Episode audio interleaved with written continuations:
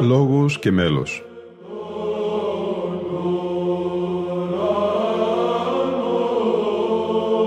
Προσεγγίσεις στη μυσταγωγία της ψαλτικής τέχνης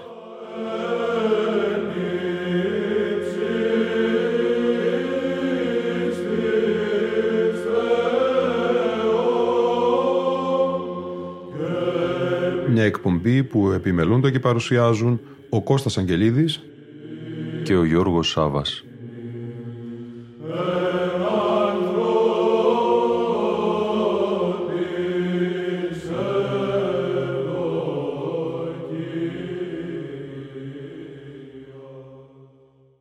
Αγαπητοί φίλοι ακροατές και φίλες ακροάτριες, δέκατο μέρος του αφιερώματος της εκπομπής Λόγος και Μέλος στον έναν εκ των τεσσάρων ύμνων της θείας λειτουργίας, τον χεροβικό ύμνο. Μία πρόταση γνωριμίας με τις μελοποιήσεις του ιερού ύμνου και τις ερμηνείες αυτών συνεχίζεται και σε αυτή την εκπομπή μας σήμερα με φωνές παλαιές και ηχογραφήσεις ιστορικές από δύο Αγιορείτες, δύο Κωνσταντινοπολίτες και δύο ιερωμένους αλλά και με τη συνοδεία αποσπασμάτων της μελέτης του Κωνσταντίνου Καραγκούνη, επίκουρου καθηγητού ανωτά της Εκκλησιαστικής Ακαδημίας Αθηνών, με τίτλο «Παραλυπόμενα περί του χειροβικού ύμνου», μια έκδοση του 2005.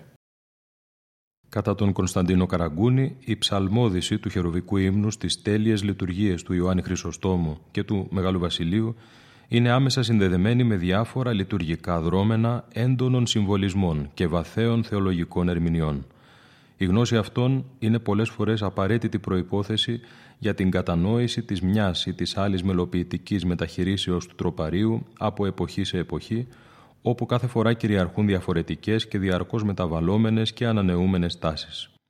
Το τελετουργικό της Μεγάλης Εισόδου είναι κοινό στις θείες λειτουργίες του Χρυσοστόμου και του Μεγάλου Βασιλείου.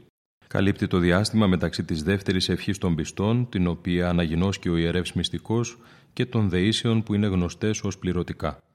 Ο χερουβικός ύμνος κατά τον Έγκον Βέλετς εμφαίνει τη δόξα και τον θρίαμβο της Εκκλησίας. Κατά τον Δημήτριο Κονόμο συμβολίζει την ουράνια πομπή του Χριστού, ο οποίος κατά ένα μαγευτικό τρόπο συνοδεύεται από πλήθη αγγέλων δορυφορούντων και κραυγαζόντων Αλληλούια. Ο ουράνιος βασιλεύς πέμπεται στην ανέμακτο θυσία για να προσφέρει τον εαυτό του σε όλους τους πιστούς, όσοι έθεσαν παράμερα τα πράγματα αυτού του κόσμου και κατατάχθηκαν στο χορό της ατελεύτητης δοξολογίας των Χερουβίμ. Με τον χερουβικό ύμνο η Εκκλησία μας καλεί να προετοιμαστούμε για την υποδοχή του Βασιλιά της Δόξης που εισέρχεται στην Αγία Πόλη. Μας καλεί να ετοιμαστούμε για να συμπορευτούμε μαζί του στο Σταυρό, μαζί με την Παναγία Μητέρα του και τον μαθητή Ονιγάπα. Αποθέτουμε λοιπόν τώρα κάθε μερίμνα βιωτική και βαδίζουμε μαζί με τον Χριστό, ή μάλλον αποθέτουμε κάθε μεριμνά μας στα χέρια του Χριστού. Παραθέτουμε σε αυτόν τη ζωή μας, αυτός σηκώνει το φορτίο μας και ανεβαίνει στο Γολγοθά, και μεριμνά αυτός για τις ανάγκες της ζωής μας, κατά τον Γρηγόριο Ιερομόναχο. Σπουδαία είναι η ερμηνεία που δίδει ο Πατριάρχης Κωνσταντινούπολεος Γερμανός, τον 8ο αιώνα μετά Χριστόν, για τον χερουβικό ύμνο και το τελετουργικό με το οποίο αυτός συνηφαίνεται. Κατά το Γερμανό η υπόθεση του τροπαρίου είναι εμπνευσμένη από την Παλαιά Διαθήκη και συγκεκριμένα από τις προφητείες και τα οράματα του Ιεζεκίλ και τα χερουβή μυστήκη εκ δεξιών του οίκου εντο εισπορεύεστε τον άνδρα και η Νεφέλη έπλησε την αυλήν την εσωτέραν και απήρεν η δόξα Κυρίου από τον Χερουβίμ στο έθριον του οίκου και έπλησε τον οίκον η Νεφέλη και η αυλή επλήστη του φέγγου στις δόξες του Κυρίου. Ο Γερμανός γράφει ερμηνεύοντας «Ο χερουβικός ύμνος εμφαίνει δια της των διακόνων προοδοποιήσεως και της των ερυπηδίων ή της των σεραφικών απεικονισμάτων ιστορίας την είσοδον των Αγίων και δικαίων πάντων συνεισερχομένων μετά του Αγίου των Αγίων υπάρχοντος συνεισπορευομένων έμπροσθεν χερουβικών δυνάμεων και αγγελικών στρατιών και χωρών ασωμάτων και αήλων τάξεων αοράτος προστρεχουσών και υμνουσών και δορυφορουσών έμπροσθεν του Μεγάλου Βασιλέως Χριστού, προερχομένου εις μυστικήν θυσίαν και υποχειρών ενήλων βασταζομένου, μεθόν και πνεύμα του Άγιον συνεισπορεύεται έμπροσθεν εν τη ανεμάκτου θυσία και λογική λειτουργία νοερός θεωρούμενων πυρή και θυμιάματι και ατμίδι καπνού ευόδους, του μεν πυρός δεικνύοντος την θεότητα, της δε ατμίδος του ευόδους καπνού, την παρουσίαν αυτού επελθόντος αοράτος και ευωδιάσαντος ημάς, δια της μυστικής και ζωοθήτου και ανεμάκτου λατρείας και ολοκαρπόσεως. Ο δε χεροβικός ύμνος αδόμενος παρακελεύεται πάντας εντεύθεν και μέχρι τέλους της ιερουργίας προσεκτικότερον έχειν το νουν πάσαν βιωτικήν μέρημναν κάτωθεν αφεμένους ως βασιλέαν μέγαν μέλλοντος υποδέχεστε διά της κοινωνίας. Ο χερουβικός ύμνος βρίσκεται στο επίκεντρο όλης της τελετουργίας της Μεγάλης Εισόδου. Τις στιγμές αυτές αγγίζει άμεσα τους πιστούς. Οι τελευταίοι μειώνται σε θέση να παρακολουθούν όλα τα δρόμενα, κυρίως ό,τι μυστικός λέγεται και πράσεται στο Ιερό Βήμα, έχουν την ευχαίρεια να βλέπουν ή έστω να ακούν τους ψάλτες στο ρόλο τους. Αυτοί κατά τον ψεύδο Σοφρόνιο δεν είναι τυχαία πρόσωπα. Όσμοι μητέ αγγέλων, προτρέπουσι των λαών εις των χερουβικών ύμνων. Εν δε το λέγειν τους ψάλτας των αυτών ύμνων άμα το λαό, σημαίνεται ότι και οι άγγελοι συμψάλουσι.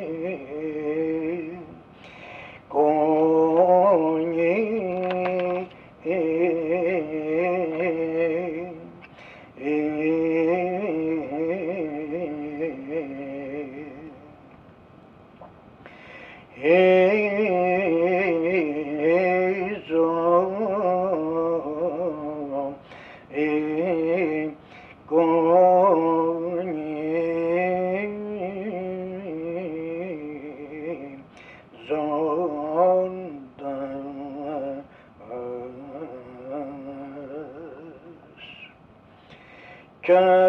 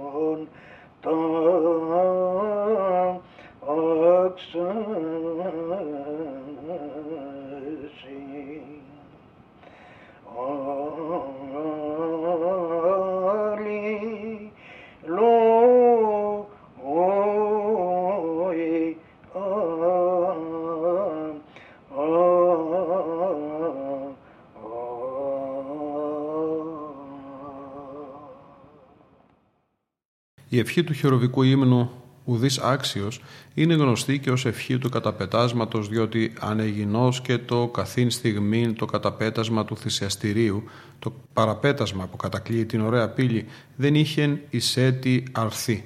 Πρόκειται για μια προπαρασκευαστική του λειτουργού ευχή «Ειν ποιεί ο ιερεύς υπέρ αυτού των χειροβικών λεγόμενων». Με αυτήν ο λειτουργός αναγνωρίζει και ομολογεί την αναξιότητά του και το θείο μεγαλείο του μυστηρίου στο οποίο καλείται να διακονήσει. Αναγνωρίζει το ασύλληπτο μεγαλείο του βασιλέως της δόξης που ούτε οι επουράνιες δυνάμεις δεν είναι άξιες να λειτουργούν. Προχωρεί όμως προς το θυσιαστήριο ακριβώς επειδή δεν στηρίζεται στις δικές του δυνάμεις, αλλά στο θείο έλεος. Στηρίζεται στο πέλαγος της θείας φιλανθρωπίας γιατί αυτή έκανε το Θεό άνθρωπο, Αυτής της θεία φιλανθρωπίας εκδήλωση υπήρξε και η παράδοση της ανεμάκτου ιερουργία. Η ευχή του χεροβικού δεν ανήκε σε καμία από τις δύο βυζαντινές λειτουργίες. Προέρχεται από την Αλεξανδρινή του Αγίου Γρηγορίου, όπου σημειώνεται ως ευχή του καταπετάσματος από την οποία και ελήφθη. Το γεγονός ότι απευθύνεται στον Ιησού Χριστό σε αντίθεση με τις άλλες ευχές των Βυζαντινών λειτουργιών που απευθύνονται στον Θεό Πατέρα, επιβεβαιώνει την προέλευσή της.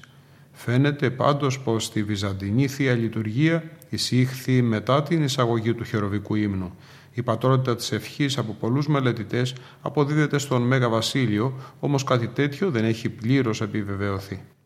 Είναι γνωστό ότι σύμφωνα με παλαιά λατρευτική πράξη, πριν από την έναρξη ορισμένων ιερών μυστηρίων και ακολουθιών, παραδείγματος χάρη του Εσπερινού, του Όρθρου, της Βαπτίσεως, του Γάμου, του Ευχελαίου, ο λειτουργός θυμιάζει το Άγιο Θυσιαστήριο, τους πιστούς και ολόκληρο το ναό. Κατά τον Ανέστη Κωνσταντινίδη, η προσφορά του θυμιάματος κατά την διάρκεια ψαλμοδίσεως του χειροβικού ύμνου γίνεται διάτετα προσκομιζόμενα δώρα και διότι νέα αρχή λειτουργίας γίνεται. Ο Γερμανός Κωνσταντινούπολεος για την τελετουργία που διεξάγεται πυρή και θυμιάματη και ατμίδη καπνού ευόδους ερμηνεύει του μεν πυρός δεικνύοντος την θεότητα, της δε ατμίδος του ευόδους καπνού την παρουσίαν αυτού επελθόντος αοράτος και ευωδιάσαντος ημάς δια της μυστικής και ζωοθήτου και ανεμάκτου λατρείας και ολοκαρπόσεως. Και ευθέως ο θυμιατήρ υποδεικνύει την ανθρωπότητα του Χριστού, το πυρ, την θεότητα και ο ευώδης καπνός μηνύει την ευωδίαν του Αγίου Πνεύματος προπορευομένην. Ο γάρ θυμιατήρ ερμηνεύεται ευωδεστάτη εφροσύνη. Το δε θυμίαμα πέφηκε αντί των αρωμάτων απροσέφερον εις των ενταφιασμών του Κυρίου. Το θυμίαμα που χρησιμοποιεί ο λειτουργός αποτελεί προεικόνηση της καθόδου του Αγίου Πνεύματος πάνω στα προσφερόμενα δώρα. Κατά τον σημειών Θεσσαλονίκης με την πράξη αυτή ο ιερεύς δεικνύει πως ό,τι τελεί το ενεργεί μαζί με το Άγιο Πνεύμα και ότι με το μυστήριο αυτό έχει ξεχυθεί στον κόσμο η χάρη του Πνεύματος.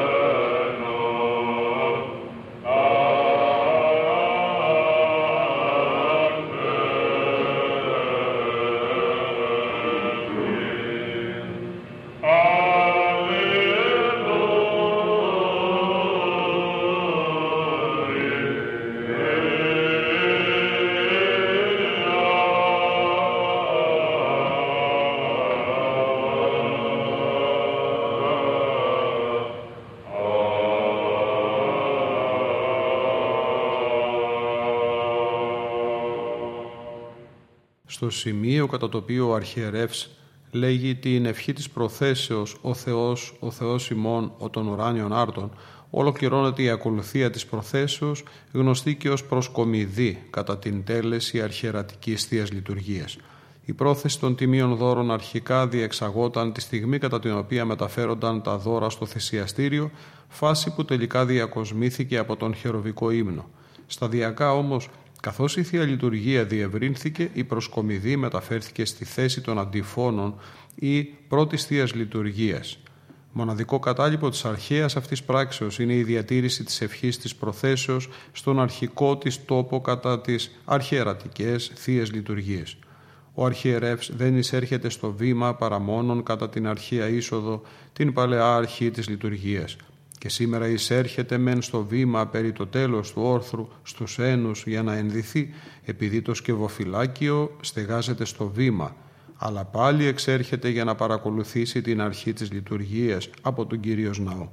Αυτό είναι πιο εμφανές στη σημερινή πράξη όταν ο αρχιερεύς ενδύεται στο μέσον του ναού. Ο αρχιερεύς συμπληρεί την προσκομιδή και απαγγέλει την ευχή της προθέσεως κατά το χεροβικό πρόκειται για μια επιβίωση της αρχαιοτάτης πράξεως.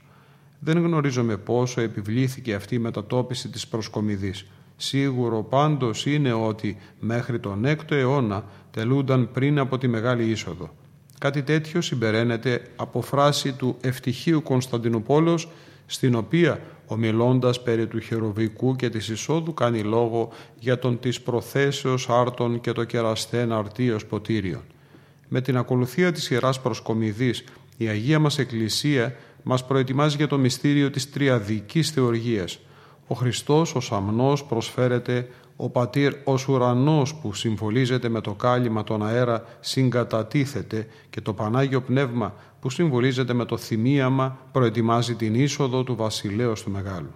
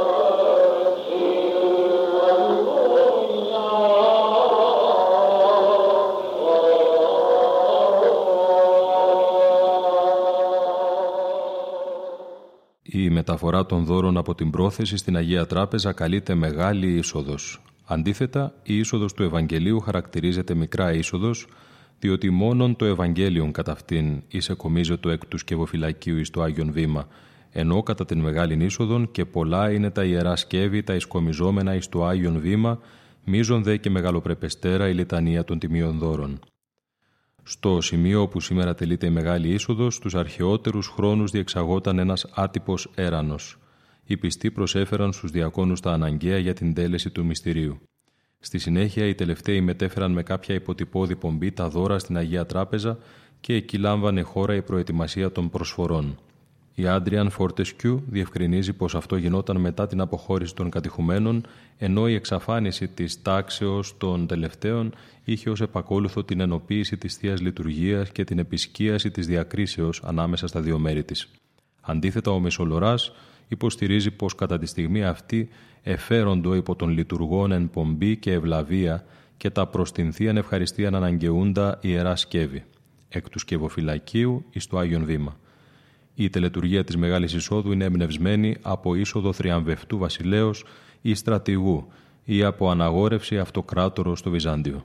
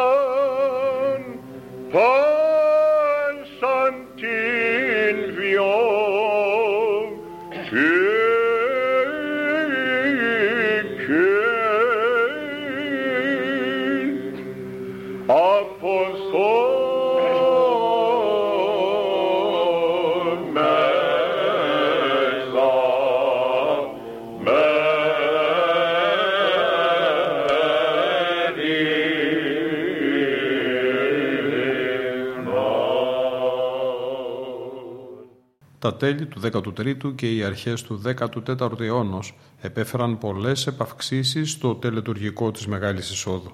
Αυτό συμπίπτει χρονικά με τη γενικότερη αποδοχή του βυζαντινού λειτουργικού τύπου, την εισαγωγή νέων τύπων εκκλησιαστικών ασμάτων στην πλήρως αναπτυγμένη λειτουργία και τον εμπλουτισμό της τελευταίας με καινοφανείς μελοποιήσεις.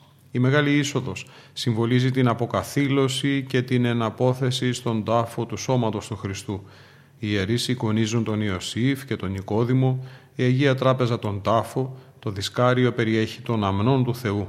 Κατά τον ψευδοσοφρόνιο, η Μεγάλη Είσοδος συμβολίζει την διαγωγή του Χριστού στον κόσμο μέχρι του μνήματος.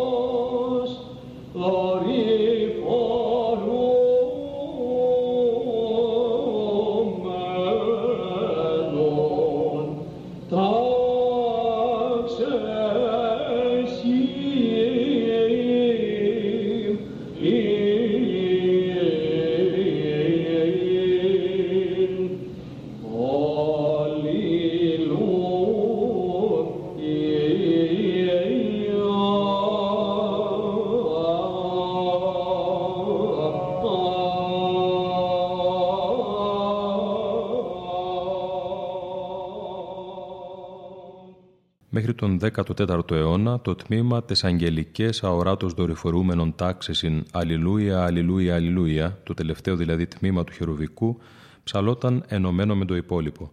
Ο ύμνος δεν διακοπτόταν κατά την Μεγάλη Είσοδο, η οποία διεξαγόταν σιωπηλά. Ο Γερμανός Κωνσταντινούπολεος ερμηνεύει την απόλυξη του χερουβικού ως εξής. αλλά και νοερέ δυνάμεις και χωροστασίε των αγγέλων ορώσε την δια του Σταυρού και του θανάτου Χριστού τετελεσιουργημένην αυτού οικονομίαν, λοιπόν δε και την κατά του θανάτου νίκην γενομένην και την εν το άδη κάθοδον και τριήμερον Ανάστασιν και ανάβασιν αυτού συν ημίν βόσιν αοράτος του Αλληλούια. Ορώσε ενώ ερέ δυνάμεις των χειροβικών ερχόμενων μετά των τιμίων δώρων, ήγουν το σώμα του Κυρίου Ιησού από του κρανίου έως του τάφου, συν ημίν αοράτος βόση των ύμνων του Αλληλούια. Όπως γίνεται φανερό από τα προηγούμενα, το τελετουργικό της Μεγάλης Εισόδου που συνοδεύει ο χεροβικός ύμνος, αν και συγκεκριμένο, παρουσιάζει στις σχετικές πηγές μια ρευστότητα. Ανάλογα με το αν λειτουργεί αρχιερεύς, αν συλλειτουργούν πολλοί ιερείς μαζί, ακόμη και αν παρίσταται διάκονος. Διαφοροποιήσεις παρατηρούνται και λόγω τοπικών εκκλησιαστικών παραδόσεων, οι οποίες πέρασαν στη χειρόγραφο παράδοση. Όμως οι αποκλήσεις αυτές είναι μικρές και άνευ σημασίας δεν επηρεάζουν καθόλου την θεολογική και την δογματική τεκμηρίωση των τελουμένων. Έως τώρα στην εκπομπή μας ακούστηκαν οι Αγιορείτες Ιερομόναχοι Πατήρ Βασίλειος της Κολιτσούς και Γαβριήλ Καρεώτης ο Μακαβός, οι Κωνσταντινουπολίτες Τηλιανός Τσολακίδης, τέος πρωτοκανονάρχος της Μεγάλης του Χριστού Εκκλησίας και Σάβας Αβραμίδης Κουτράς και ο πατήρ Ιωακήμ Γρήλης Εκπάτμου, επί πολλά χρόνια ψάλτης της Ιεράς Βασιλικής Πατριαρχικής και Σταυροπηγιακής Μονής του Αγίου Ιωάννου του Θεολόγου και Ευαγγελιστού Πάτμου. Το τελευταίο μέλος αυτού του δέκατου μέρους του αφιερώματός μας στον χερουβικό ύμνο ερμηνεύει ο ιερομόναχος Νεόφυτος Καρκαλάς, γνωστός ως γέροντας της Κοζάνης, που αποτέλεσε μια αγιασμένη και πνευματική μορφή της Εκκλησίας μας των τελευταίων ετών. Κάπου εδώ όμως η σημερινή μας εκπομπή έφτασε στο τέλος της. Ήταν η εκπομπή Λόγος και Μέλος που επιμελούνται και παρουσιάζουν ο Κώστας Αγγελίδης και ο Γιώργος Σάβα. Στον ήχο ήταν και σήμερα μαζί μας η Λίνα Φονταρά.